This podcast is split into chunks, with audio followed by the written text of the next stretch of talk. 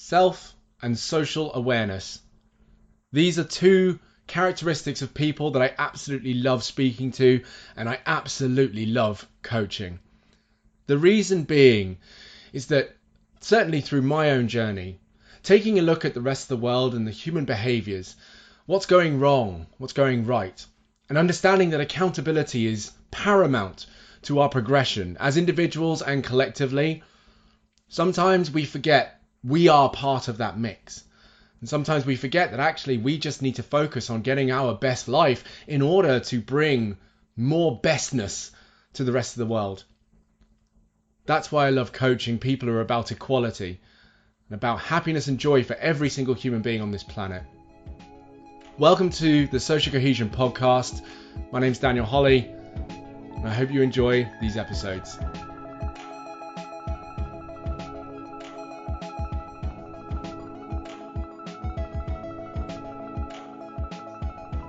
I was always excited to be a parent.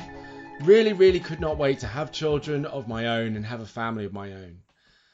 But every time I did a checkup with myself, I never felt like I was the person that I wanted to be to be the best parent I could be. And that's a little hint onto how this conversation goes. Lee's a fantastic and successful functional coach who's had his own challenges in his own life and indeed with his own parenting experiences. And so for him to become a parent himself, there's obviously going to be some stuff that he's taken with him. He wants clarity on how he can really be there for his children. But of course, we can take ourselves down a road of what it means to be a parent so far that actually we lose track of some of the most important areas of raising a child. Lee, thanks for coming on the podcast. Really appreciate it. It's a pleasure, Daniel. So let's jump in. We've had a conversation, of course, already. What do you want to have at the end of this conversation? I'd like to have some more clarity on my own fatherhood journey, both what's happened previously and more so how to be more impactful in the future and help my son to achieve and become his own authentic man and really spread his wings one day. Okay. You said clarity. If you can, tell me the fuzz with fatherhood for you at the moment. So there's a lot of fuzz around the fact that recently he was diagnosed with Asperger's, and with me also being on the autistic spectrum, there's a lot of challenges that I have around trying to really work out what's the best way to prepare him for the world.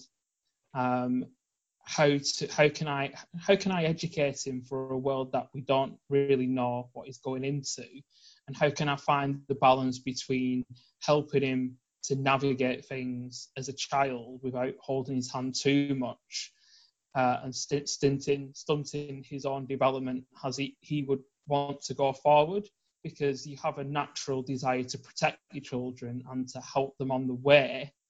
Yet I understand that he finds some elements difficult and it's finding that balance between overstepping the mark and protecting him too much and not allowing him to get out there and make the mistakes and get the experience from his failures.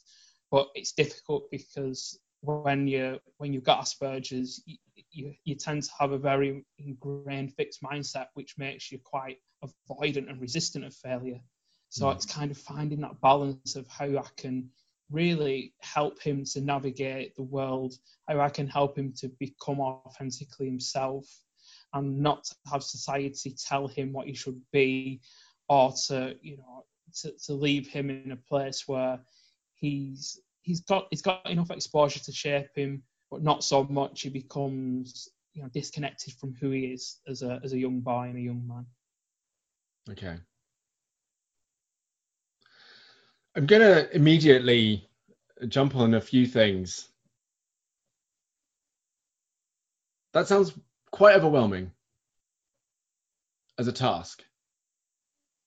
Yeah, I think it's a lot of it comes from my own root of my own father. Not he was always there. he worked hard. He made sure that all our basic needs were met as children, but he provided very little example of manhood, very little example of fatherhood, very little example of how to be an exemplary human being. He literally just existed and worked and made sure we had food on the table and roof over our heads. So you kind of take that belief when I had issues with my mental health at university, because I mm-hmm. struggled with the transition from moving from childhood to adulthood, from you know dependence on parents to independence myself, and that kind of that really leaves me wanting to not have my son be in the same situation that I was, where he feels he's he's not got some of the tools or the experience or someone who he can ask questions to and someone who you know might understand some of the feelings that he's going through. And even though he struggles with some elements of emotional regulation and understanding how his actions affect others uh, I, I want to try and foster that in him as much as I can so that he'll be able to emotionally navigate his own mind when he's a man, because that for me was a really big impacting factor on my mental health struggles. I just didn't simply have the capability to look inside myself and define who I was. And that left me almost identityless mm. when I became an adult, not mm. really knowing where I was going, who I was, and that caused me quite a bit of you know internal grief and led me on a journey to try to understand who I was mm. and I had to go through quite a bit of suffering mm. and through that suffering I've grown but I would like my own son to have more tools to use to take more from the experiences that he'll go through. Mm. Quick question: Are you are you your father? In some respects, I see elements of my father in myself, but I see elements of. If you were to ask this to other people, many people would say you're very, very different, and we don't like we don't see your father in you, and that's been said before by family members and people close to us. Mm. Uh, but I still see the fact that I carry some elements of baggage from my childhood of how my father was. Hmm. And I almost feel that sometimes I, I have to stop myself and not be like he was, sometimes impatient, sometimes, you know, not willing to give the time to his children.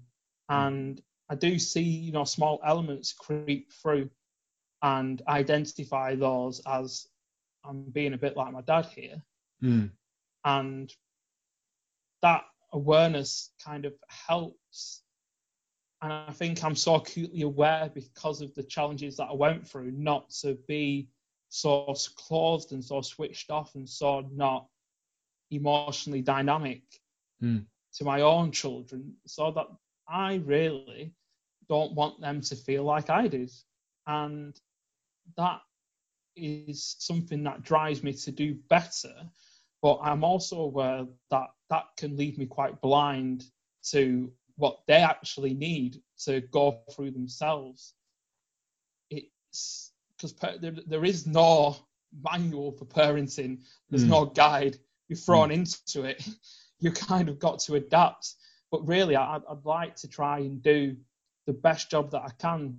And hopefully, really I just want my children as adults to be to be friends as well as a son and a daughter. Hmm. I'm going to pause for a moment. I just want to think about what question I want to ask next.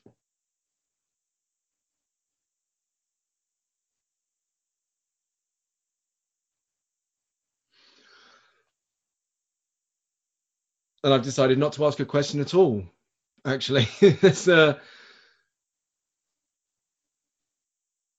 we'll make a statement. Okay. If I have been if I've been stabbed in my arm and I'm I have a wound on my arm, right? And it's quite a bad wound and it may stick around for a while. Of course, there'll be a scar there that will always remind me of that that wound.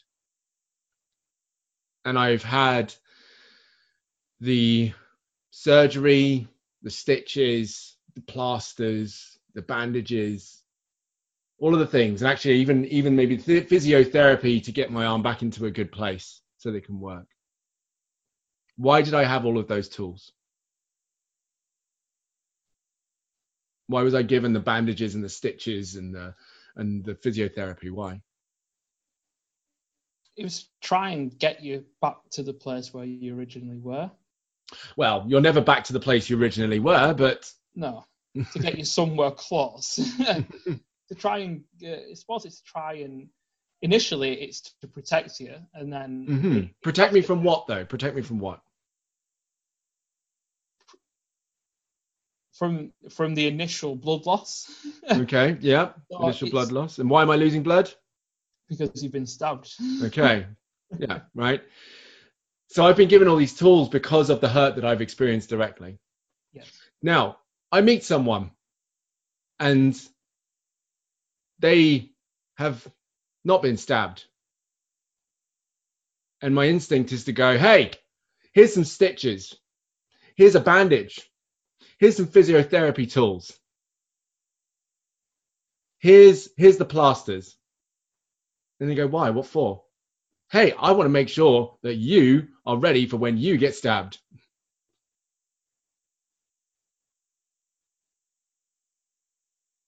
I understand. and it's that kind of thing. It's I'm trying to prevent, not repair. and that's kind of how I suppose how I see it.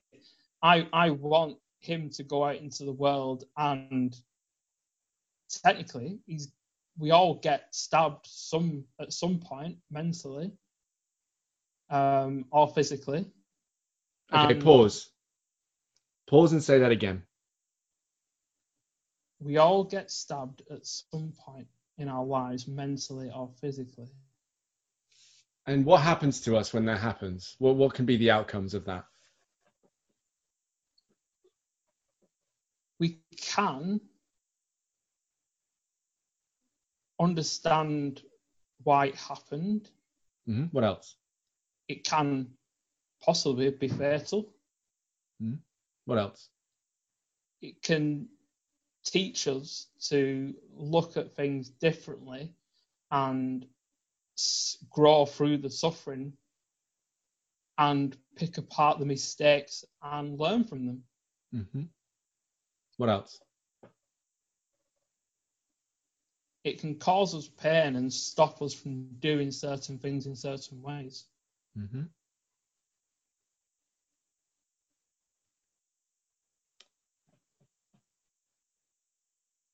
Now, with all of those things that can happen, and I'm going to move away from the analogy because it's a bit too violent to continue saying, yeah. but now, what role can you, you see yourself playing in regards to the outcomes of these inevitabilities? So I'd like to imagine that I could educate to reduce the chance, knowing that the chance is still high. What I'm working with here, Lee, is that it's inevitable. Yeah, it's inevitable. Okay. So, in the inevitability, what role would you want to play there? Really, it's the knowledge of what hap- what to do when it happens to you, Mhm.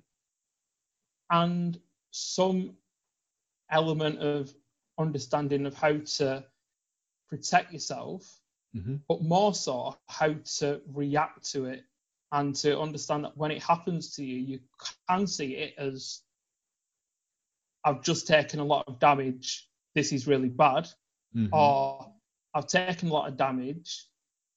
This is this is what life is. Mhm. I've got to recover and try to become more than I was before the damage. Learn from the damage take the mistake, have a have the mindset that this isn't life isn't going to be fair. This isn't necessarily your fault. This is the human experience, mm-hmm. and damage equals growth in so many ways. So I actually want you to say that last bit again. Say that last bit again. Damage equals growth in so many ways.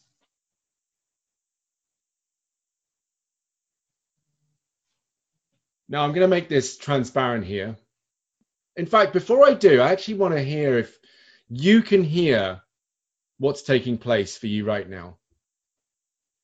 Yeah, so it, you have a you have a kind of innate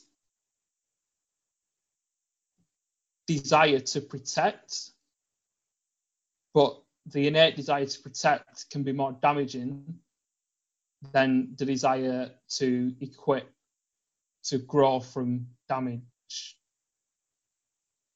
That's kind of how I feel, and that kind of transition as we speak. That really you need to put take the shields down, and you actually need to get the medical equipment.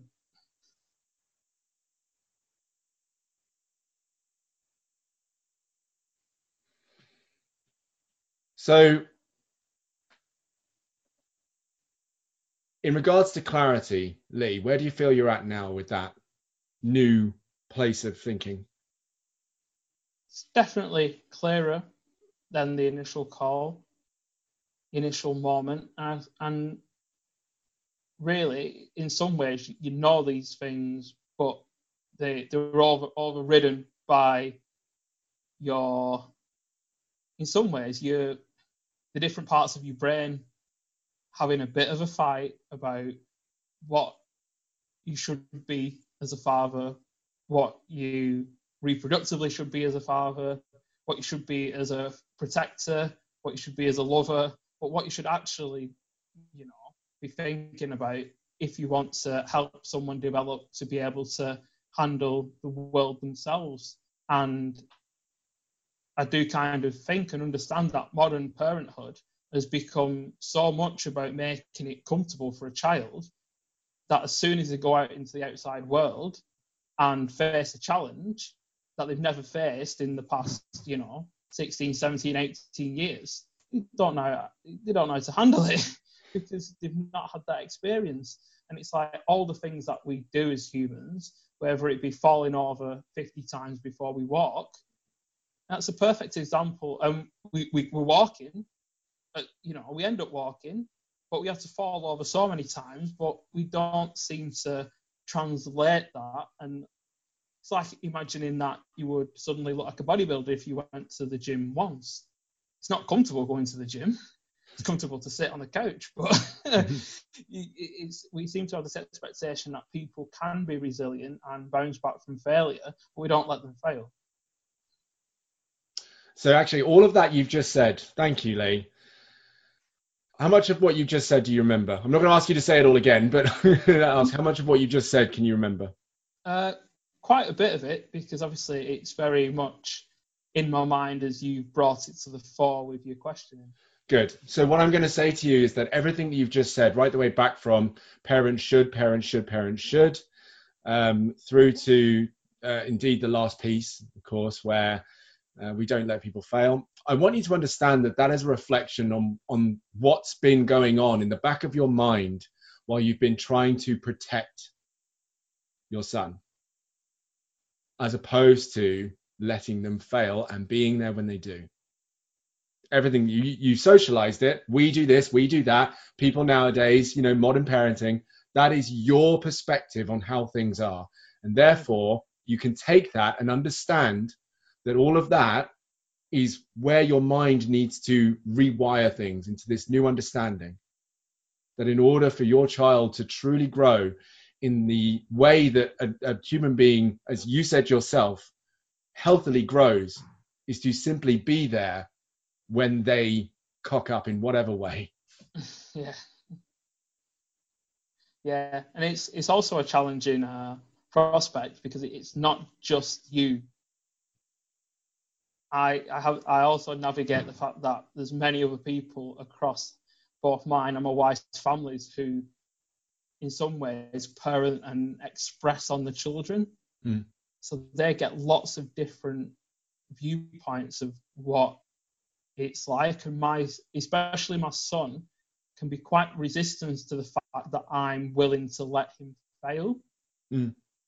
Because some other people will cushion his falls and I don't cushion his falls and he sees that as me not being particularly kind.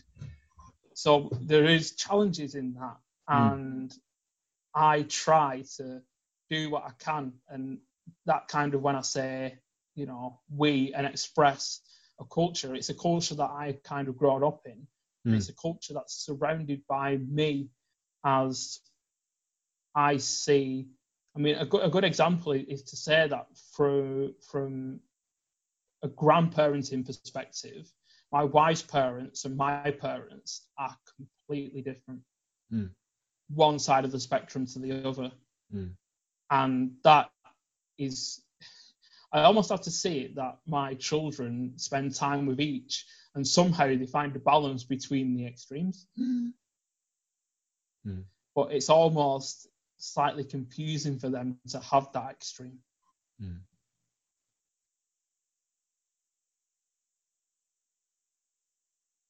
But I know that I take ownership of myself as a father, Mm. and I will keep to my station and continue to let them shape themselves while giving them the tools to chisel themselves.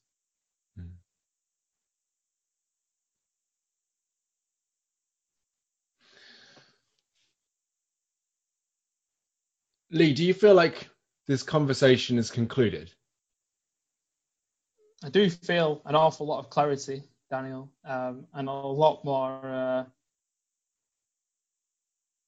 ways to think and, and go on action and take it forward. And it kind of it does help you visualize and reflect on some of the more recent experiences about how I've tried to do this, how it is challenging, but life is challenging, and I quite like a challenge.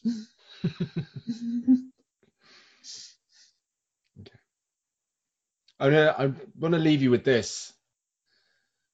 And I heard this on a podcast.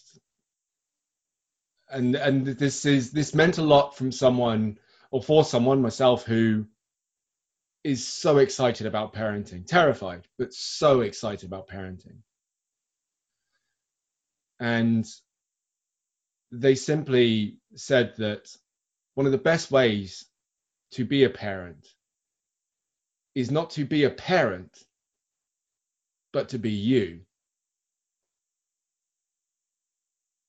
To show your fallibilities so that you don't project that sensation of perfection onto your children. Let them know that if you're busy, you're busy, so that they know that they also have a part of a certain level of priority. Let them know that you're upset obviously there's boundaries and there's limits but let them know what a human being looks like Yeah, I mean that that is that's quite powerful. You know, I do quite often talk to my son who, with his with his condition, tries to. He's very very much uh, a born perfectionist in terms of his mindset, and I've spent considerable time trying to explain that if you chase perfection, your floor becomes your ceiling, and you'll Mm. end up stuck between an unattainable standard Mm. and a flaw which more often than not you won't achieve and you'll feel unhappy and upset about it. So we've been doing a lot of work about saying we're not going to be a perfectionist, we're going to be an optimalist. Mm. We're going to try and make things as good as they can be, but perfection is the lowest standard because we'll never achieve it. And so he walks around saying, There is no perfect human beings. And he's right, because if there is a perfect human being out there, they can come and see me. I'll give them a medal. Amazing. Lee, finally, what's your what's your new clarity? Uh, my new clarity is that I must let them fall more. They must fail more often, and the, I. It's my job to not be there, but to be there.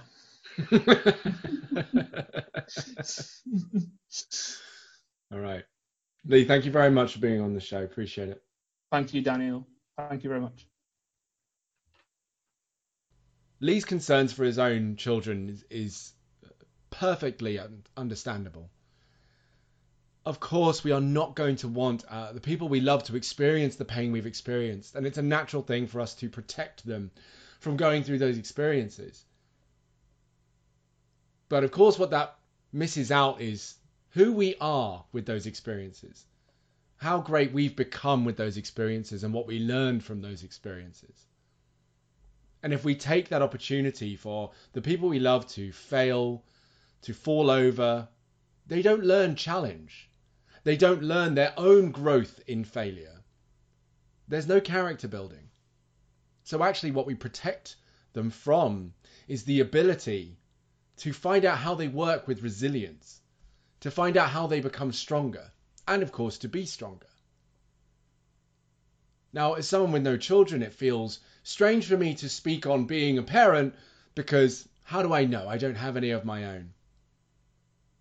I can only compare it to working with young people. I can only compare it to living in a house with pets wherever I've been and knowing that for another person or thing to learn, it needs to make mistakes. And I need to allow it to make mistakes in order to be there to guide it through understanding how to do better moving forward.